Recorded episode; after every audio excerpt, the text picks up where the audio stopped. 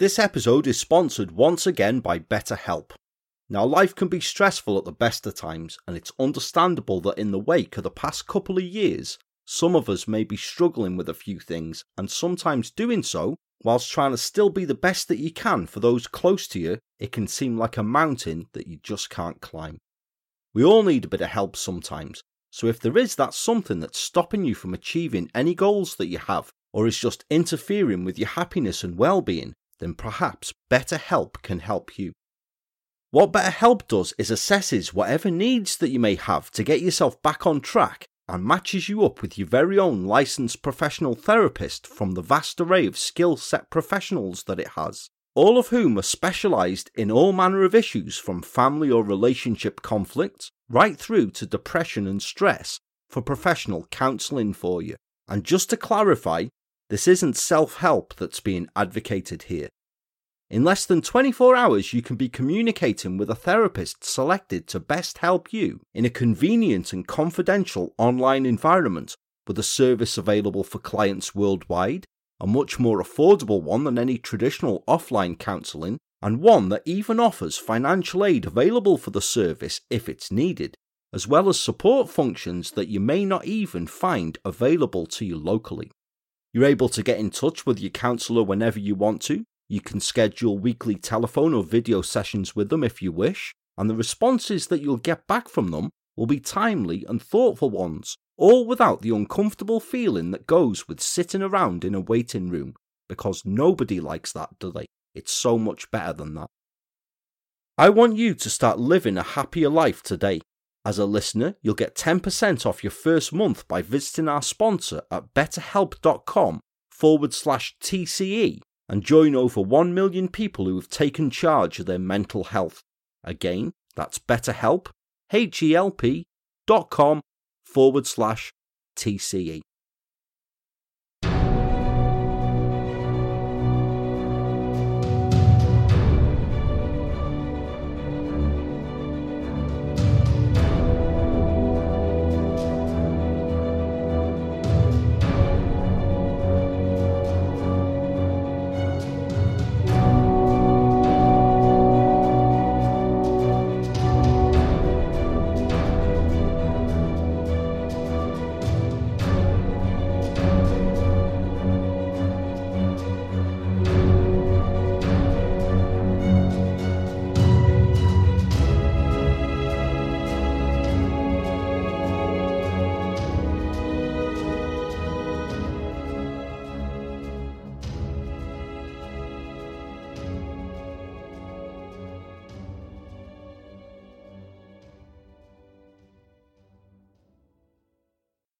Hello, all, and the warmest of welcomes back after a break to the True Crime Enthusiast podcast, North Wales's premier one person and his very lazy cat spare room based true crime podcast that seeks to recount for your listening delights those tales that you may not be familiar with, the often obscure or long forgotten tales from the darkest recesses of the UK and Ireland. Bringing you these is myself, Paul, the creator, host, and true crime enthusiast of the show's title, my beloved black and white menace Peaks is here with me also, complete with a repaired bell that may just pop up now and again in the recordings going forward. And the most integral part is where you folks come in, the wonderful lot who keep me doing what I do, because without you, I'm just waffling nonsense to myself in my spare room. It's as fabulous as it always is having you joining me here today, which I thank you very kindly for doing so. And I hope, as always, that as the episode finds you, it finds you and all that are dear to you all good, all safe, and all well. So I'm back now for a good run of a few tales here on The Enthusiast after a much needed break. Things had gotten a bit full on, shall we say, and I would always rather the best quality I can put out as I see it myself rather than do a rush job. As I've said many times before, I set myself a massively high bar here on the show. But I am back now, and it's great to be back as well though I'm probably still recovering somewhat from CrimeCon a couple of weeks ago. It was tremendous fun to do, and we all had a right ball. Plus, it was so great meeting some of you guys there. And I look forward to doing again so the next time around as well, when CrimeCon returns in 2022 back down in the smoke over the weekend of the 11th and 12th of June. Now, this year was great, but next time will be even better because I know that me and some of the other hosts have discussed loads to help make it that much better, and we have a few things planned that you don't want to miss. Trust me, it's going to be epic. Tickets for the event will go on sale shortly, and the organisers of CrimeCon have kindly once again offered that if you book your early bird tickets and you use the unique code ENTHUSIAST, you'll get it 10% off the price at checkout. How great is that? I look forward to meeting and greeting some of you guys there again. Can't wait to. So, this time around, then, I've decided to reach into the back catalogue of Patreon tales of the show, and I've selected one that when I did it a while back now, I proper tussled as to whether it should be an episode for the regular show instead. So, here it comes. Sometimes they do eventually. I do have the latest Patreon episode almost ready to go, and quite a unique story it is too. And if you folks fancy hearing it sometimes exclusively for supporters, at the very least sometimes weeks or even months before it airs on the regular show, then it's so simple a Kardashian would marry it at the drop of a hat, and it's very reasonable to do as well. You just head over to the Patreon site and seek out the True Crime Enthusiast podcast there, always with that podcast suffix, or else you might not find it. Or you can skip all of that, for there's an ever clickable link to it in the episode show notes. Now, quicker than your electricity meter will soon be spinning around like John Travolta, you can be hearing tales such as The Final Straw, An Offering to the Angels, Horrors Over the Holidays, or Disfigured, to name just a few, with a new episode being added each month, and the latest one, as I said, is almost ready to go. My big thanks and shout outs this time around go out to new supporters Daz Richardson, Honora Green, Jeremy O'Sullivan, Gillian Bain, and Latoya P, plus Ashley Ives, Sam Collins, and Ginger and Charm, who have edited their support, and Lindy Beaumont and Annie Lynch, who have opted to annually support the show. It's so amazing of you all to do that, folks. You all rule, and I thank you very much for doing so. Now, the episode I'm bringing this time around was written right at the start of the pandemic last year, so I hope that gives a bit of context for something I say at the start of the tale and throughout. It is also one that I quite fancy will lead to a bit of a show meetup at some point as well, as I've got a bit of an idea for it, but that's some ways off yet. The episode deals with a truly horrific tale that I still can't believe isn't more familiar than it is. In fact, it's almost commemorated solely by a single plaque on a wall. There was very, very little to research about it, but I did the best that I possibly could when I was doing so. The episode contains details and descriptions of crimes and events, including crimes against children, that some listeners may find disturbing and or distressing, so please use discretion whilst you're listening in all. Bearing that in mind, please join the true crime enthusiast for a tale that I've entitled The Madness at Mother Mac's. Pressure. There are times when we've all felt it, isn't there? Especially in circumstances such as we've just faced over the past two years. Sometimes people are under it constantly, whether that's to keep a business afloat in the most challenging of circumstances, or to juggle home life and caring for loved ones, or even just to maintain your own physical and mental well being. It's always there somewhere. Now, occasionally that pressure builds and builds and it needs to be released. But if it isn't eased or released because circumstances get out of your control or you aren't personally equipped to do this, then it can often just blow, which sadly can all too often result in destruction and devastation.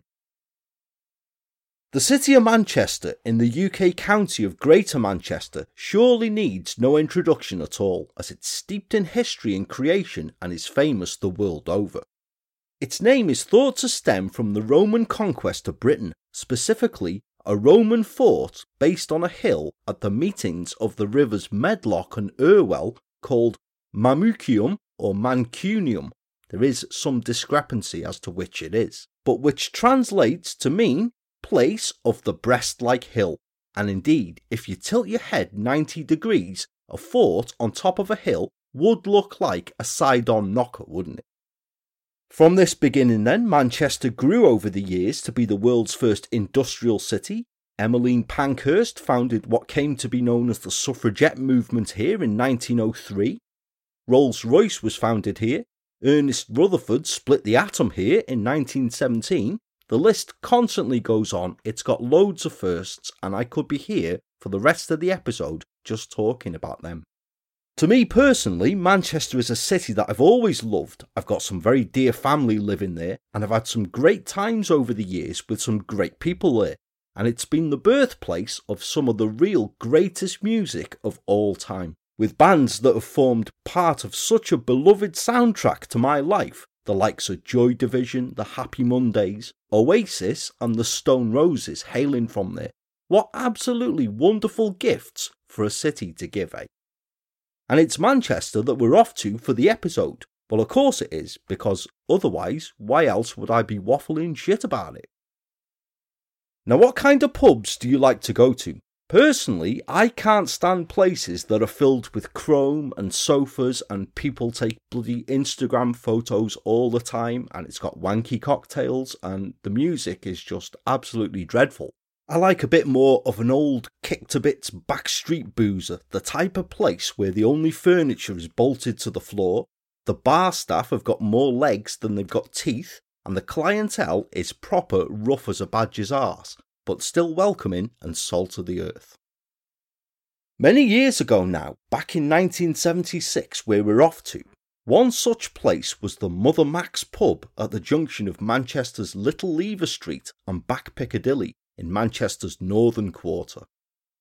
Opened since 1870, it still stands there today, although, as it is set back in a back alley off the main road, it's quite a difficult one to locate. Now, unusually, the pub is named after a one time landlady of another Manchester pub entirely, Mother Nora McClellan, an Ulster woman who was the popular Irish landlady for 34 years at Manchester's Wellington Inn being particularly welcoming to anyone who had a military background due to her late husband having been a sergeant major in the Irish Guards, and several members of her own family having served in the Grenadier Guards. Now, Mother Mac, as she became to be known, made the pub so much of a shrine to her late husband's military background and was so supportive of our armed forces that Manchester's Irish Guards Association made the popular and busy pub their unofficial headquarters where it became the meeting place for their association meetings and host to many of their functions. A teetotaler herself, never touching a drop of alcohol in all of her life, she was very much loved by all of the Wellington's customers, whom she always took a great interest in, and as a result, turned the pub into an institution. So successful was it, and so beloved was she, that upon her death aged 73 in 1973, the funeral was so well attended that the gridlock caused by it ground the city centre traffic to a halt. As a tribute to her, it was decided by the brewery to the same year rename the Wellington after her, and from 1973 the pub was renamed Mother Mac's. Now, today, the sign above the pub depicts a silhouette of the former landlady in her slippers, as was a familiar sight in her years there. But for many years after its name change, it just bore the words Mother Mac's. In a parallel with the red football side of the city of Manchester, though, one legendary manager is hard to emulate, and following the name change, the pub began to lose some of its former glory. Although it was a favoured local of staff from the BBC offices in Manchester, the clientele over time changed to the extent where the pub earned itself a reputation as being quite a rough one, although still at the time a successful one. It also saw a succession of landlords being installed in there as tenants by the brewery who owned the pub, Whitbreads, and by 1975, the landlord at Mother Mac's was a former soldier who'd spent time in the Royal Marines, a 29-year-old named Arthur Bradbury. At 7.30am on the morning of Thursday the 17th of June 1976, drayman John Garnett parked up in his wagon along back Piccadilly the narrow back street that the pub was located on, jumped down from the cab and rang the doorbell. Because the pub was located in one of the narrow back streets, it was a place that he always made an early stop at on his rounds to deliver beer, as it was also in one of the busiest parts of the city, and he liked to avoid getting stuck in the traffic.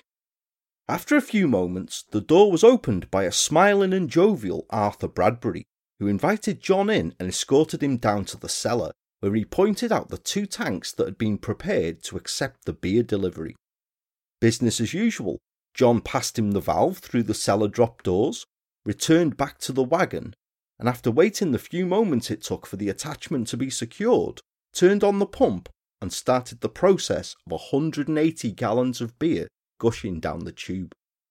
So, as this time consuming process of filling the tanks was happening, then, the two men shot the breeze over a pot of coffee, and when the tanks had been filled, the hose was retracted, the delivery docket was signed, and John Garnett was on his way to his next drop. Now, if it hadn't been for the growing traffic as time wore on, John was later to say that he had considered staying for the other pot of coffee that was offered to him. He weighed up doing so, but decided that diligence must win, and he went on his way, accepting the gift of a packet of cigarettes from Arthur Bradbury. Diligence probably saved John's life that day.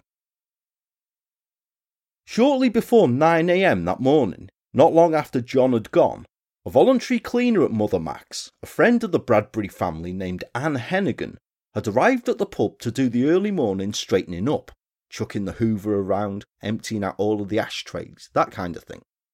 Now, Anne did this role for free to help out the couple and their three children, being especially fond of Arthur's wife Maureen, who she looked upon as a sort of daughter figure, and over the time she'd been doing it, since the previous year when the Bradbury family had moved into the premises, Anne had established herself a routine.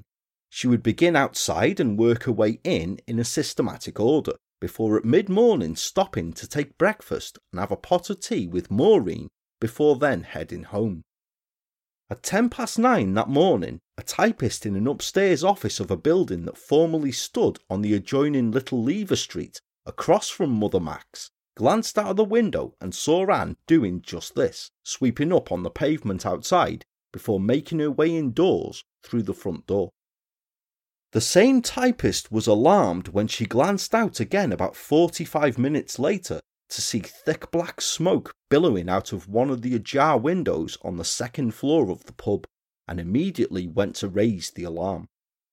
Within four minutes of her dialing 999 and the call being received, a team of firefighters from the London Road fire station were at the scene, smashing through the locked front door of the pub, whilst the second team arriving just seconds later used a ladder to gain access to the premises through one of the second floor windows. The building was filled with dense, acrid smoke, and breathing apparatus was needed by all firefighters as they picked their way through the building, searching for both the source of the fire and, of course, for any survivors who may be trapped in any of the various rooms. The family of five, who by that time it was established lived there. It was soon discovered that the main starting point for the blaze was in the cellar of the pub, which after a few minutes was extinguished with powerful jets of water. With this blaze put out, then, the fire crews now began carefully searching the entire pub, the team who had entered the pub from the second floor beginning picking their way through the already damaged building. But there was no sign of anyone in any of the bedrooms. Although the rooms on this floor were smoke damaged, they were relatively straight and tidy, aside from the main bedroom, where the drawers and wardrobe had been left open and clothing lay scattered around the room as though they'd been ransacked. The mattress was also missing from the bed. In the lounge on the same floor, the grim discovery of the corpse of the family pet cat was made, killed by fumes from the fire, but there was still no sign of any of the Bradbury family. The family Alsatian dog, Shandy, was found dead in the bathroom on the first floor, it too overcome by fumes caused by the blaze, and so making their way along a narrow corridor on the first floor, the fire crew noticed what was unmistakably another separate blaze in the building, but this one coming from behind a sealed door, the glow of the flames clearly visible dancing across the beam of the doorway. The room where the fire was seemed to be a small storage room at the end of the corridor, no more than 10 feet square, and as a crew member opened the door outwards, they were at once faced with a backdraft of furnace like conflagration. A jet of water was immediately directed at it and shortly doused the flames, sending up clouds of steam and remnants of material that floated around the scorched air. It was difficult to see inside the charred, darkened room, but as their eyes grew more accustomed to the darkness, the firefighters noticed that the room had formerly housed the base of a dumb waiter that served the building, the shaft of which had acted as a kind of chimney for the fire, allowing the flames access to the upper rooms as it fed the fire with more oxygen. Now, I had absolutely no idea what a dumb waiter was when I first learned of this case, and when I looked it up, I found it was a small freight elevator or a lift that was intended to carry food, which in a light bulb moment I could exactly picture then. This was a proper old fashioned type one of these as well, with a two section basket attached to a sturdy thick rope that ran through a pulley to be hoisted up manually. As the fire crew peered inside, they noticed two existing seats of flame towards the corner near to this, and as one of the firefighters ventured further inside the room to try and gain a better angle to extinguish these, a blackened, charred object at waist height barred his way. It took a few moments before his experienced eyes realised exactly what the object was, and at that point he backtracked out of the room, knowing he could touch nothing and had to extinguish the blaze from an outside position. He had, of course, realised that this blackened, charred object was the remains of a human body, but at that moment he could not have realised the full horror that that tiny storeroom held. Because it wasn't just one body we were talking about in there. That tiny store cupboard actually contained the remains of six people. Can you even imagine? It's something else, that isn't it? By 10:30 that morning, a 25 strong fire crew were at Mother Mac's, preserving the scene as best they possibly could, whilst Detective Chief Superintendent Charles Horan, the head of Manchester CID, had taken overall charge of the already opened investigation. A cursory look at the smoke damaged premises convinced Senior Fire Officer Jack Bickton that this had been no accidental fire. It had been started within the cellar which, if left, would have taken out and gutted the pub anyway. But an inferno had also started on the first floor, with no evidence of the fire having spread from the cellar up to it.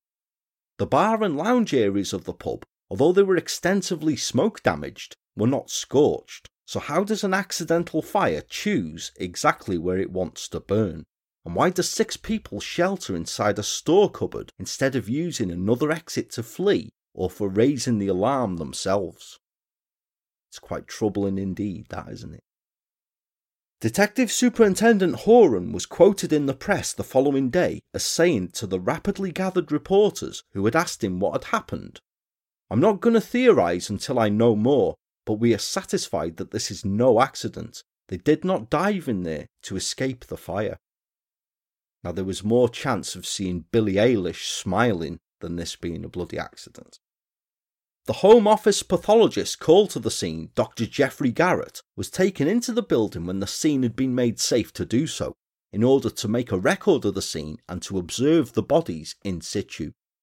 The dead were all heaped in a pile, one on top of the other, stacked on their backs like logs, in what was effectively a family funeral pyre.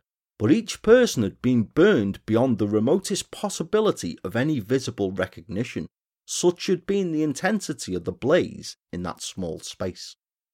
The uppermost body appeared to be that of a male, lying on his back and facing the remains of the wrecked chute of the dumb waiter. Closer examination revealed that there was something across the mouth that could have formerly been a gag, and the hands of the male had been tied behind his back with fabric, some fragments of which had survived the blaze. Beneath him, with only a leg showing until the first body was a short time later removed, the second corpse lay.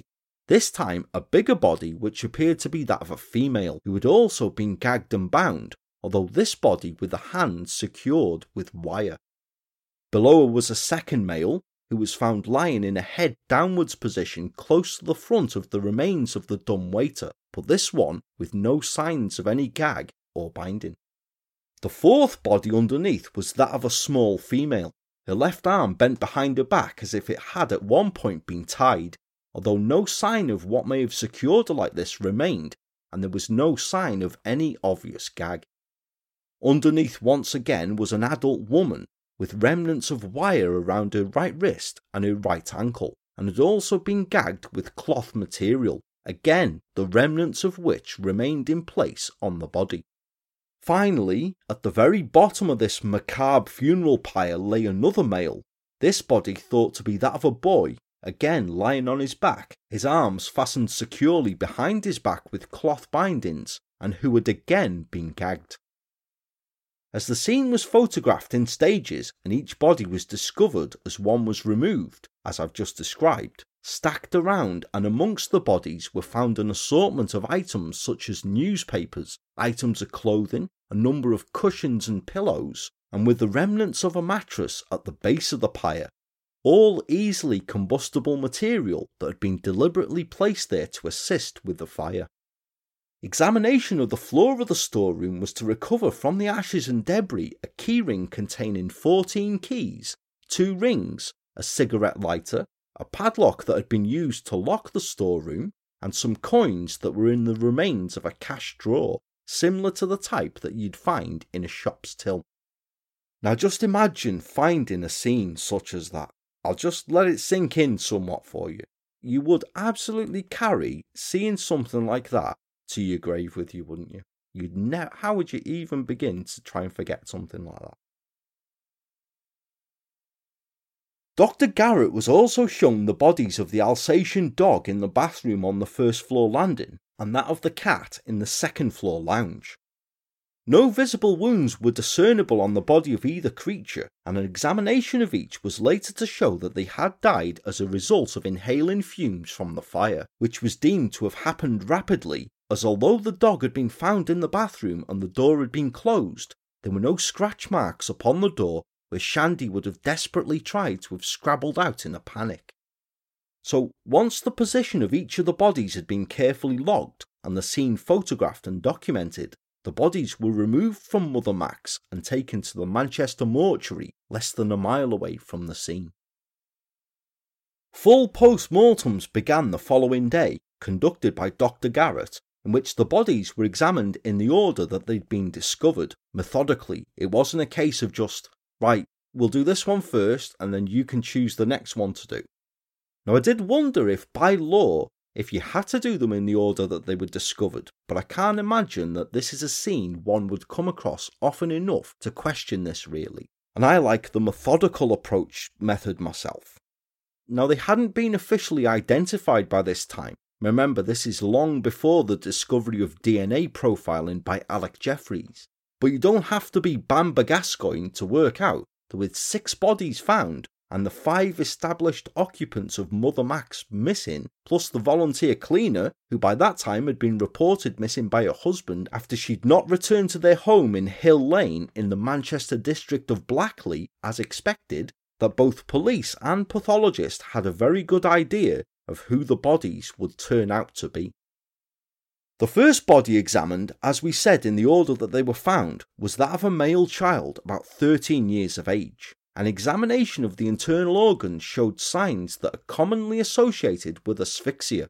The appearance of a number of petechial hemorrhages on the surface of the heart giving clear indication that the oxygen supply had been cut off, which led to the lining of the blood vessels becoming damaged and rupturing. Now, normal procedure would be to check the eyes of anybody for similar hemorrhaging as it would be apparent, but it was impossible to in this case, as the eyes of this, and indeed each of the victims had been burned away by the intensity of the fire. No evidence of any carbon in the air passages or carbon monoxide in the blood was found, so it was thought that this victim had stopped breathing before the fire had started, with the cause of death being deemed as from suffocation, thought most likely caused by the gag placed across his mouth. Body number two, as we've said, was that of a female, and upon examination, an aged fusion of the woman's right knee joint was discovered, and again, the internal organs showed signs of asphyxia, and there had been a fracture of the left thyroid cartilage in the larynx, but no carbon or carbon monoxide. The teeth of the woman were in a very neglected state, and two rings were found on the remains of her left hand, which, when placed together with the injury to the knee, was able to establish that the second body was that of Anne Hennigan. This was confirmed by her husband, who later identified the rings as belonging to her, the dental records that were found to match the teeth of the corpse, and her medical records, which showed that as a child, Anne had had an accident which had led to her requiring an operation that necessitated the removal of her right patella, which corresponded with a fusion of the right knee joint. So the first two bodies showed signs of asphyxia, had been bound, and were both dead before the fire had started. But the third body was different. This body was that of an adult male who showed no signs of having been bound or gagged or having no obvious other injuries present. But examination of the air passages to this body revealed the presence of carbon and some evidence of heat blistering to the epiglottis, and complete with a blood level of 18% carbon monoxide, this was evidence, an appreciable level enough to indicate that this male had been alive at the time the fire had started. A combination of identifying the ring worn on the third finger of the man's left hand and a check of his military dental records confirmed that this was the body of Arthur Bradbury.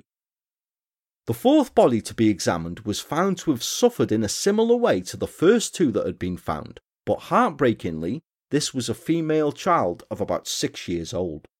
She had an impression mark upon her neck that showed typical signs of ligature strangulation, and the aforementioned asphyxia signs were present, but there was no carbon in the air passages or any traces of carbon monoxide in her blood. The fifth body was that of a woman who'd been about five feet tall, wearing a bracelet on her right wrist and two rings on the traditional marriage finger. She was also the only one of the victims to have shown any evidence of having recently eaten a meal with the discernible remains of a cheese and onion pie being found in her stomach.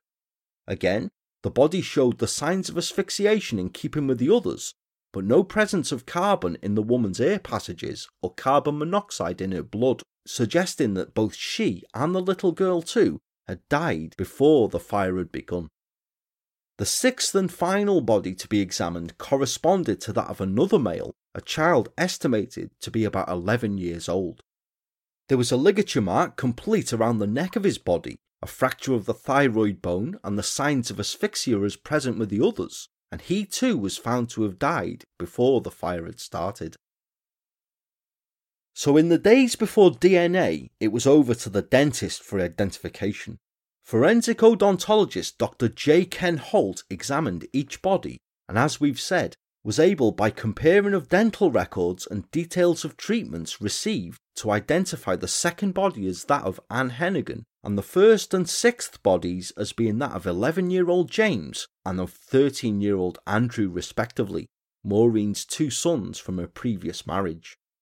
There were inadequate records available to confirm the identities of the other two females, but due to the general development of each body, the jewellery found upon the older female, and the circumstantial evidence, it was accepted that these were the bodies of Alison and Maureen Bradbury.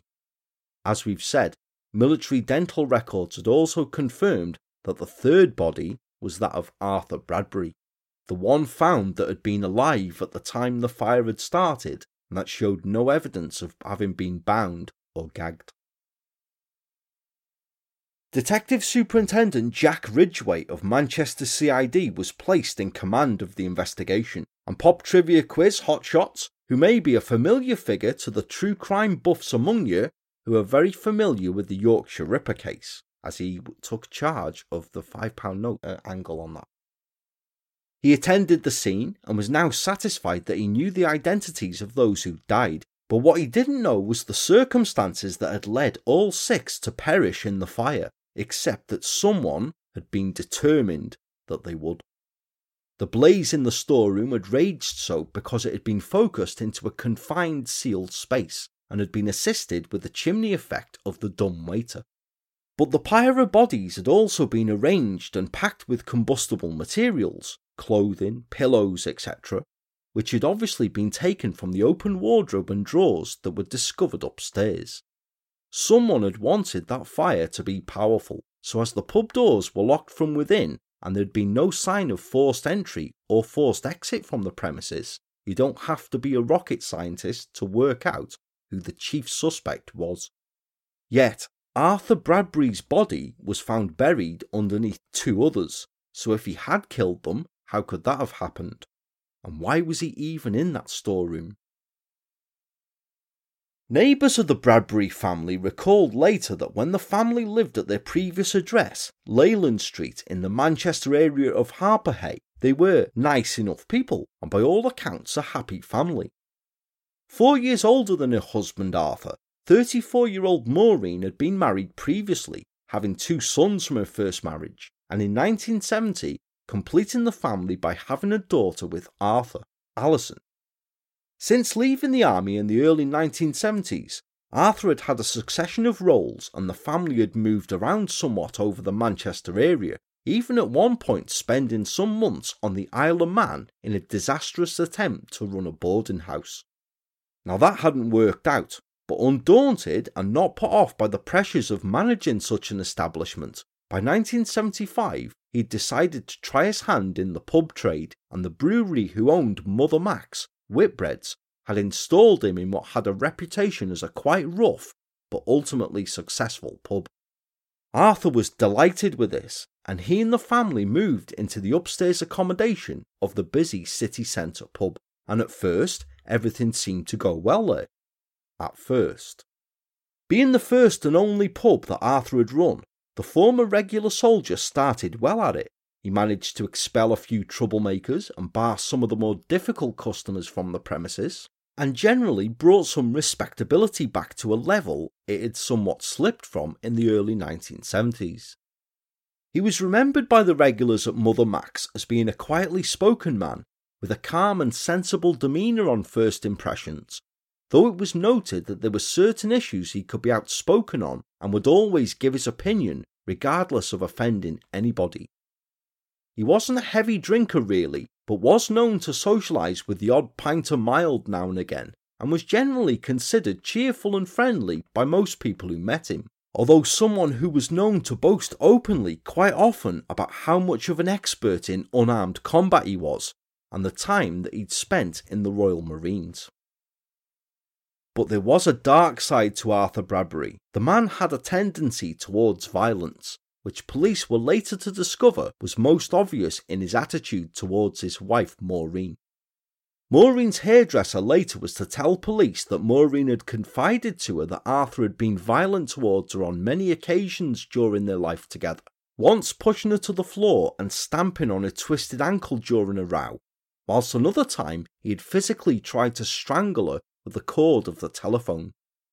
More than one of the regular drinkers at Mother Mac's told also of seeing the landlady with the occasional black eye or bruised cheek that she'd tried to cover up with foundation but had missed a spot, or a red wheal on her neck, or clear finger marks from where her husband had once again been thrown around his weight and directing it towards his wife. Maureen would typically try and hide this from customers. I mean, seeing the landlady regularly looking like she'd been sparring with Apollo Creed battered black and blue wouldn't have helped bring customers into a welcoming atmosphere, would it? But although Maureen kept this from the customers as best she could, she would confide to her close friends about Arthur's behaviour. During the same period, staff at Mother Mac's described how they came in one day to find the upstairs living quarters trashed almost beyond belief as a result of Arthur throwing a tantrum one day over the minor matter of a cracked fishbowl. He threw chairs about, he turned over tables, he even put a couple of windows through, even smashing the telephone into pieces, enraged over something so trivial. It transpired later that this was his usual behaviour when things went wrong for him destruction. For example, when he'd been running the boarding house in the Isle of Man and this had gone tits up, when he'd proven to be as good a proprietor as a boarding house as he was a landlord, its response back then had been to set fire to clothing and furniture in the premises in a clear attempt to burn down the property, possibly hoping for an insurance payout. This occasion had resulted in failure, but a clear pattern could be seen developing here. Arthur Bradbury had a dangerous, violent streak and a particular interest in fire. One customer remembered later how he'd been discussing with Arthur one evening in the pub an atrocity that had occurred, a fatal fire in the locality that was heavily featured in the local newspapers, and Arthur had explained that if a body was properly burned by an intense fire, then no one could ever tell what had previously happened to it. The fire would render it impossible to. It was, the publican remarked casually, a very easy thing to do as well. Now, running a pub isn't as easy as running a bath, and after Arthur Bradbury had been installed as landlord at Mother Mac's, profits soon began to dip and were nowhere in line with the pub's previous performances, and the bosses from Whitbread soon became suspicious. They weren't sure whether he was on the fiddle or generally was about as much use as an inflatable dartboard. Only eight months into him being installed as landlord at Mother Mac's, Arthur Bradbury was to receive his first serious warning from the management at Whitbreads, revoking him for the pub stocks being down but profits not reflecting this, and they left him in no uncertain terms what standards were required of him or he was out. So briefly, with a kick up the arse like this, things improved, and for a month things levelled out. But they were to deteriorate just as quickly, and in the middle of April 1976, just short of his 30th birthday, Whitbread informed Arthur Bradbury that he was to be fired. He was subsequently placed on two months' notice of dismissal, and he and his family were told to vacate the premises no later than the 19th of June 1976. This was just to be one more pressure amongst many. Maybe it was his experiences in the army in the early 1970s that had left him somewhat damaged, or perhaps it stemmed from some long buried childhood event. Who knows? But it's fair to suspect that being told this news, and although it fell squarely on his shoulders as his own fault, it damaged him, it wounded his pride. But this self inflicted wounded pride festered, and anger and resentment at the brewery, mixed with the desperation of the situation, lit a slow burning but very definite fuse inside Arthur Bradbury. Following his notice of planned dismissal, as the day of their enforced departure from Mother Mac's drew ever nearer, life in the Bradbury household became increasingly tense, although outwardly, both Arthur and Maureen did their best to keep up appearances for the customers. Petite, attractive Maureen was still her usual chirpy self behind the bar, and Arthur would still stand there holding court and being a bit of a barrack room lawyer, and between the pair they expressed confidence to all that would listen that it was just one of those things and they would soon be placed into another pub. Although noticeably, it was Arthur who was more vocal about this and who more firmly held this belief. But inevitably, as each day inched closer to them being out on their ear and they were still not accepted anywhere else, the pressure built and built and the tension got worse and worse, for it was not just a matter of the couple losing their livelihood, but it was theirs and the children's home too that went with it, and with each hour that passed, the future looked ever increasingly bleak. On Wednesday, the 16th of June 1976, just three days before they were due to leave Mother Mac's, Arthur and Maureen managed to obtain an interview for the position of steward and stewardess at the former Enville Street Social Club in Ashton under Lyne. Indeed, when they returned to Mother Mac's that evening, both were satisfied that the interview had gone well, and although Maureen was somewhat more of an open mind, Arthur was practically certain that they'd been successful. Perhaps desperation such clouding his mind that it was refusing to allow him to think realistically of the possibility that they hadn't been. And they almost were, but neither was ever to discover that they'd almost been successful in persuading the club committee that they would be suitable for the role only falling short by just one vote. However, whatever they both truly felt about the interview and their prospects of success, within just a few minutes of the couple arriving back at Mother Mac's, an argument between them started, and soon the couple were full on rowing, oblivious that they were doing so in front of the few customers that were still in the pub drinking. Although Arthur was aware that the stocktaker from Whitbread's was coming around in the morning, the take ins from the previous couple of days were still in the pub and had not been banked, as was custom, and Maureen let Arthur know exactly what she thought of his attitude and blaming him for his lack of professionalism, such as this, being the reason that they were in such straits. Now, unsurprisingly, the row had alienated the drinkers, who as quickly as they could had finished their drinks and made off, not wanting to be in such an uncomfortable atmosphere. It may be that Arthur had already planned the horror that was about to occur then, for when he finally closed the pub doors and locked up Mother Mac's for the evening, he was in a foul mood. Now, what happened for certain over that fateful night can never be known. It is known that John Garnett arrived to deliver his beer early the following morning, shared coffee with Arthur Bradbury, whom he was later to describe as, I quote, looking tired and somewhat dishevelled, and then he left. It's known that Anne Hennigan arrived to do her morning chores as per usual, and ten minutes after she was last seen by the typist, sweeping the pub on Little Lever Street, it's known that there was no answer at the pub as the stocktaker from the Whitbread Brewery had arrived to check that the outgoing, troublesome publican was doing exactly that, getting ready to be outgoing, but he found no response and the pub doors locked. There was no answer when he tried telephoning the pub from a nearby public call box just a moment later either, and there was never to be a response that day. For just half an hour later, smoke was seen billowing out of the windows. Anne's husband David was later to remark how he'd never trusted Arthur Bradbury, finding him too boastful about his former military career, how he'd been a commando schooled in the art of unarmed combat. To listen to him, he was a proper triple hard bastard. David insisted that he'd been concerned, shall we say, about Arthur Bradbury for some time.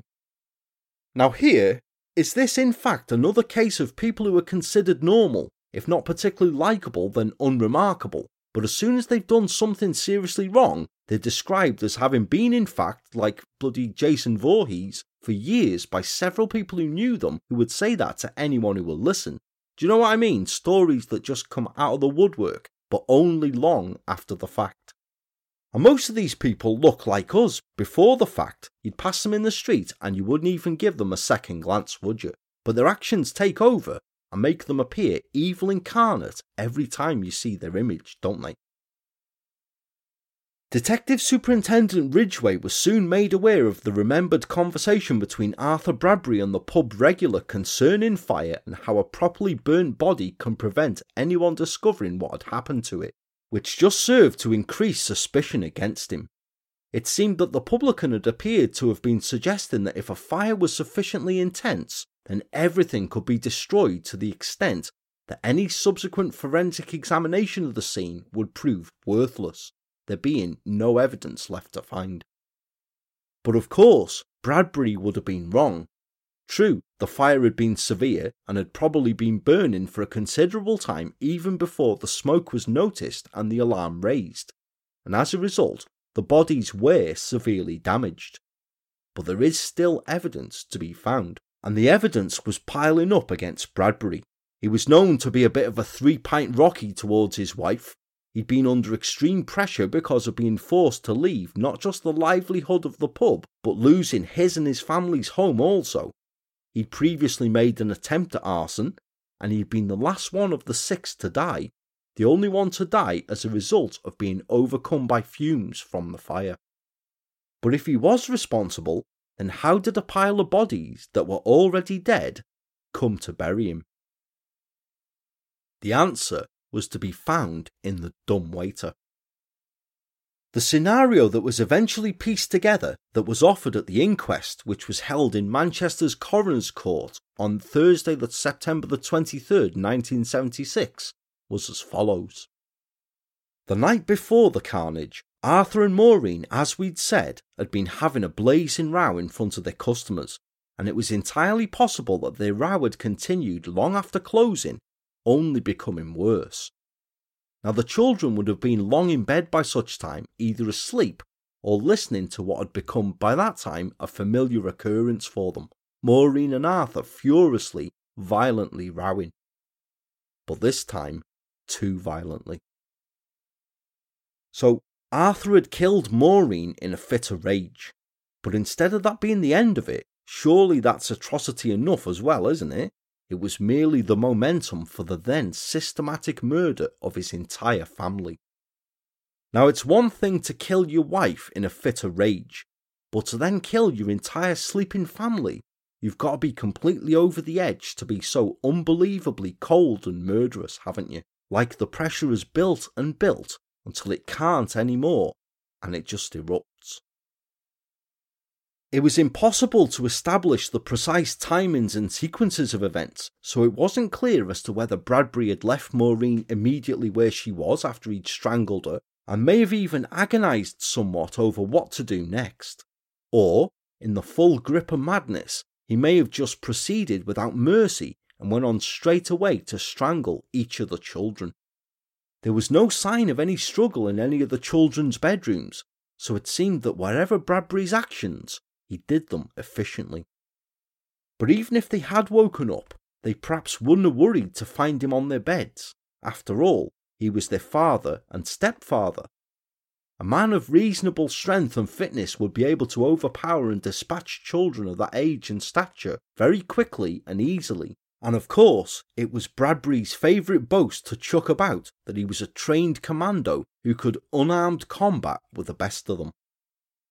But the leap from father to killing machine can surely only be one when all normal reactions, feelings, emotion, and sense just aren't there. There is something seriously wrong to have done that, isn't there? And it's hopefully a state that none of us ever find ourselves in.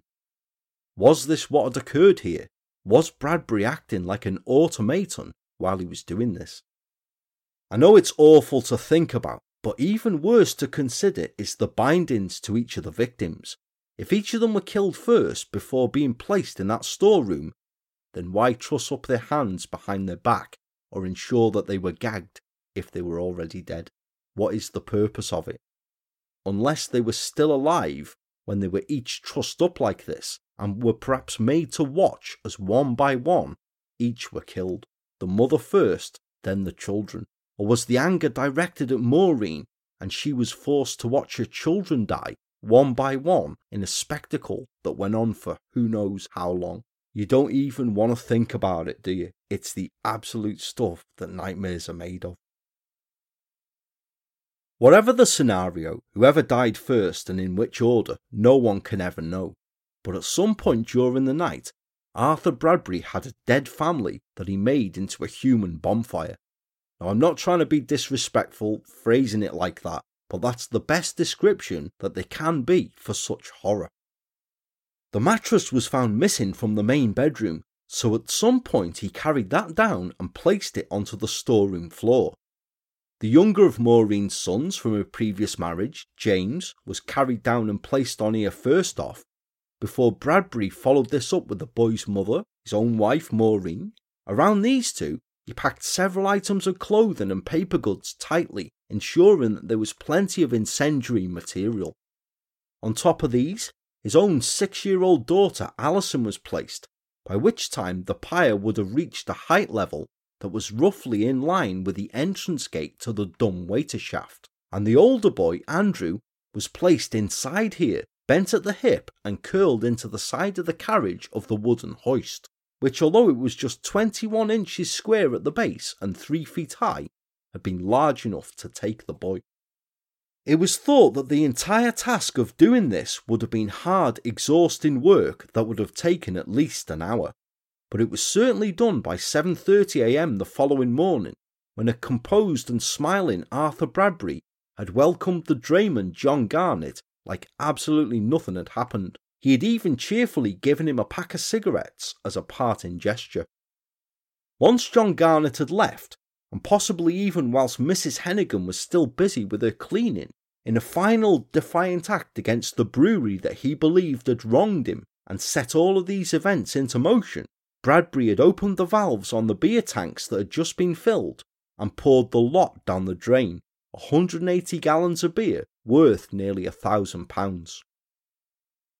Now, this process would have taken some time, and he'd left Mrs. Hennigan upstairs bustling about whilst he did so. He either had incredible nerve or had gotten past the point of caring about anything by that time.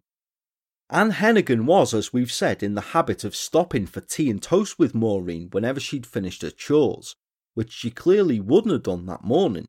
Now, by this time, Arthur Bradbury, a killing machine who had strangled four people, annihilated his own family, had already chosen to let the drayman leave, and he may even perhaps have unsuccessfully persuaded Mrs. Hennigan to leave the pub unmolested before she saw something that she shouldn't have. After all, having access to all of the upstairs rooms of the pub. Perhaps he told her that Maureen wasn't well that day, or that she was out or busy. He may even have wanted to spare the kindly family friend. Or he may have indeed thought none of this and killed her shortly after she'd arrived and went inside after sweeping the pavement by that time already steeped in bloodlust and not batting an eyelid about taking another life.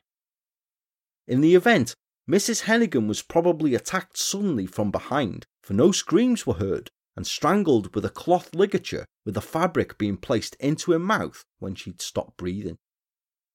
Whatever the sequence of events that had happened, by 9.15am that morning, Mrs. Hennigan was dead. Bradbury then carried her body up to the first floor storeroom used the pulley to raise the carriage that held the body of Andrew and placed her underneath this, head first, in the space at the bottom of the dumbwaiter. It's impossible to know which of the fires, the one upstairs or downstairs in the cellar, was started first, but both of them were certainly burning when Arthur Bradbury found himself back in that storeroom, looking down at the carnage he'd just invoked. His wife, his two stepsons, even his own daughter, and an innocent friend of the family all dead because of his own failings. Later, police found a large suitcase stashed in the cellar. It was packed with Embassy and Benson and Hedges cigarettes, six bottles of Bell's Scotch whisky, and two bottles of Southern Comfort, whilst in the bedroom was a plastic container with £279 in. It's possible that Arthur Bradbury was planning to take these items away with him, yet nowhere did investigators find any case of clothing. Perhaps this was his plan, but then he had a momentary glimpse of sanity and, confronted by the horror that he'd just committed, saw only one possible way out, for police were certain of one thing. As Arthur Bradbury stood there, flames engulfing the five innocents he'd just massacred, he pulled the door of the small room closed behind him and threw himself, alive, onto the pyre of the family that he'd once loved. With the body fat leaking from the corpses and the well packed bonfire, plus being fed by the fresh air from the dumbwaiter shaft, the fire intensified quickly. Soon, the rope that was holding the carriage that contained Andrew's body was alight and burned through until it separated, dropping the wooden box onto the body of Mrs. Hennigan. A short time later, the wooden base of the hoist itself had been reduced to ashes, and the bodies of both Anne Hennigan and Andrew had tumbled out, landing on top of their killer. This was accepted, and on Thursday, the 23rd of September 1976, a coroner's jury of four men and three women delivered a verdict of five counts of unlawful killing and one of suicide, naming Arthur Bradbury as the person responsible. Mother Mac's did reopen after the fire and was for many years run by long serving landlord Les Dagnall, as it resisted moving with the times and maintained its no airs or graces, no nonsense backstreet boozer charm, a rare remnant of old Manchester in the northern quarter. But when Les retired in 2016, Mother Mac's was closed for a six week refit, and today it looks dramatically different. Yes, some of the original features are still there. It still has photographs of old Manchester on the walls, and the Anaglypta wallpaper is still there, although it's now been painted somewhat. But gone is the snug of old and the traditional pub dividers, instead being replaced with benches, plants, a painted bar, and high clear windows that replaced the long standing gloomy drape filled panels. In keeping with proud memories of Mother Mac's love of the armed forces, the pub today still actively supports Help for Heroes and other charities for soldiers, but its new look is now a place that divides opinion. You only have to look at some of the online reviews for the place to see what I mean, and places like this are not up to everyone's tastes. One quote I found whilst researching the episode from a regular drinker there sums this up perfectly, with him saying rather bluntly, I liked it as it was. It was a shithole, but it was my shithole. But no matter how much paint and tarting up there is, one thing that does remain still is the memory of the grisly history of the pub, the massacre perpetrated by Arthur Bradbury, in a simple plaque affixed to the wall alongside the former pub entrance on Back Piccadilly. It reads 40 years ago, the 29 year old pub manager Arthur Bradbury was given notice to quit, so he revenged himself the coward's way by killing all around him his 34 year old wife Maureen, his 6 year old daughter Alison, and his stepsons James and Andrew, aged 11 and 13 respectively. The cleaner walked in on the carnage, so he killed her too and then set the pub on fire to hide the evidence. But justice caught up with him and he ended up killing himself too. Six deaths on 18th of June 1976. Now, who knows what goes through people's minds when they're faced with pressure and commit things like this? Sadly, it has to be a level that you can't imagine unless you find yourself in the situation, can you? But that's real darkness, isn't it? As I've said before, it's one thing to commit domestic murder in the midst of an argument, and the majority of people who are doing life for murder in UK prisons are there because they've done something similar. But to then kill another four people on top following this, three of them children, why did Bradbury not instead flee in the night? I mean, he put together a suitcase of things from the pub alcohol, cigarettes, petty cash. So was this his original intention?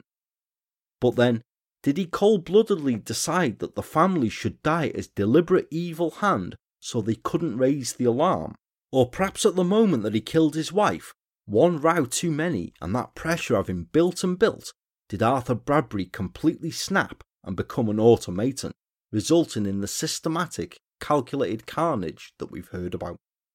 Were his family murdered as they slept, or were they bound and gagged and forced to watch or listen to their loved ones die? And why was John Garnett spared, yet Anne Hennigan slaughtered? So many questions with this one, isn't there, eh?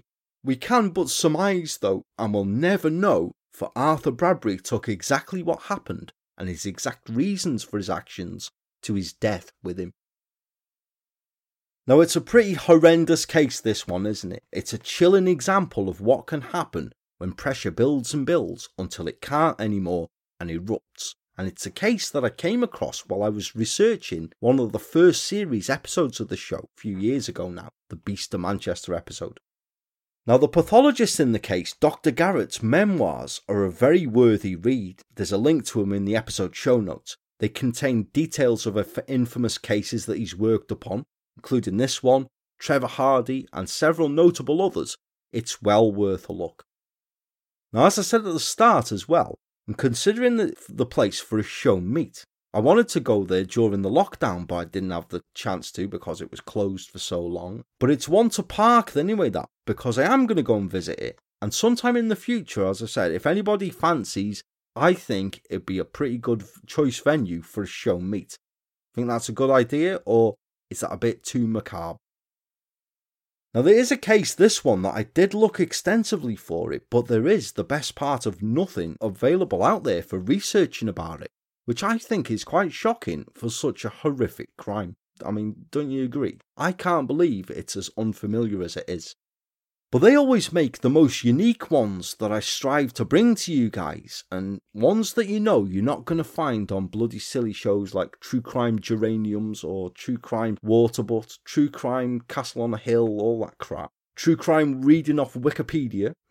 The amount of new show names that you see popping up, I wouldn't be surprised if nonsense such as I've just mentioned as names do pop up by now, or they're coming soon anyway.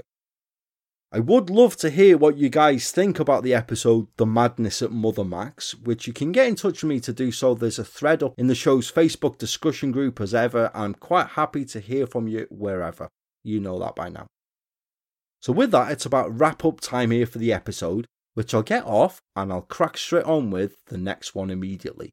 This is how it goes. You never just rest about on your laurels, always doing something in the background, or it's always on to the next one. I thank you very kindly for joining me here for the episode, and once again for your all complete kind support of the show. It really does mean the world.